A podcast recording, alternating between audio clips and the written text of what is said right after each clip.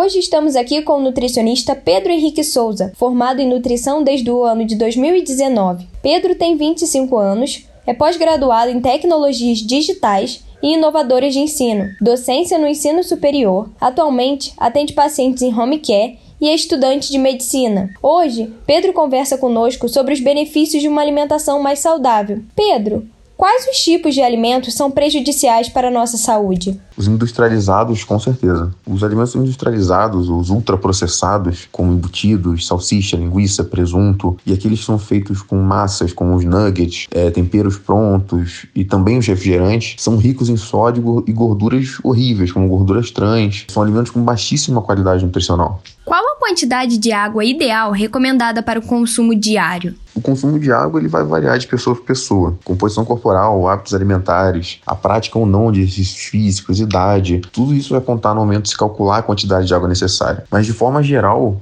o cálculo seria de 35 ml por quilo. Então, uma pessoa de 70 quilos precisa beber aproximadamente 2,5 litros d'água. Por isso que a maioria das vezes os nutricionistas falam para as pessoas beberem água em quantidade de 2 litros a 3 litros. De quanto em quanto tempo é ideal se alimentar? Bom, o fracionamento das refeições, que é essa, esse intervalo, quantas vezes a gente vai comer no dia, é uma coisa muito importante no, no hábito alimentar. É, o ideal é que seja de 3 em 3 horas. É, com isso a gente consegue manter a saciedade, regular o metabolismo, sem ficar grandes períodos sem comer. Esses períodos eles podem aumentar as chances de episódios de compulsão alimentar, causar fadiga, sono, atrapalhar o emagrecimento. Então, o ideal é você manter essa alimentação de 3 em 3 horas durante o dia, fazendo café da manhã, lanche da manhã, almoço, lanche da tarde, se for necessário, de acordo com a rotina de cada um, um segundo lanche da tarde e depois o jantar. E opcionalmente, uma ceia ali antes de dormir. Pedro, você teria um conselho para ter uma alimentação mais saudável durante essa pandemia? A pandemia é um momento delicado para todo mundo, mas o mais importante é tentar manter os hábitos alimentares que existiam antes dela ou adotar novos hábitos. De comer em 3 3 horas, evitar os industrializados, é, procurar comer carnes magras,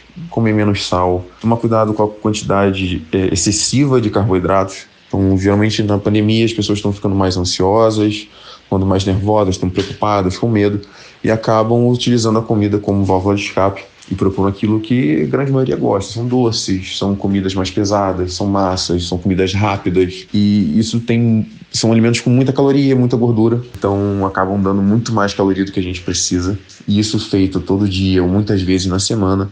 Lógico, vai trazer algum tipo de prejuízo negativo, aumento de peso, se a pessoa já tiver alguma doença como diabetes ou dislipidemia, vai prejudicar essa doença, vai alterar os níveis de glicemia. Então é tentar ter os hábitos mais saudáveis possíveis, mas também não deixando de lado aquilo que a gente gosta, aquilo que é, é prazeroso. A comida, ela gera prazer. O ser humano, ele foi, ele evoluiu em volta da comida, então a gente se junta, as pessoas fazem reuniões para comerem junto, e isso é muito importante. Então nesse momento, não é só focar numa dieta, só focar numa alimentação extremamente regrada, mas também comer algumas coisas que vão trazer alívio pra gente, diminuir um pouco da ansiedade, diminuir um pouco da atenção, mas sempre com consciência, sem excessos, esporadicamente. Para isso, quem tiver com mais tempo livre durante a pandemia, quem estiver em casa, conseguir fazer a própria comida, tentar manter uma rotina diária, uma hora para acordar todos os dias, uma hora para ir dormir. Isso facilita muito a alimentação durante o dia. Quando a gente não tem um horário certo para acordar ou para dormir, o nosso dia fica completamente desregulado. Cada dia a gente tem um horário, a gente vai almoçar mais tarde, mais cedo, dependendo do, do, do ambiente familiar.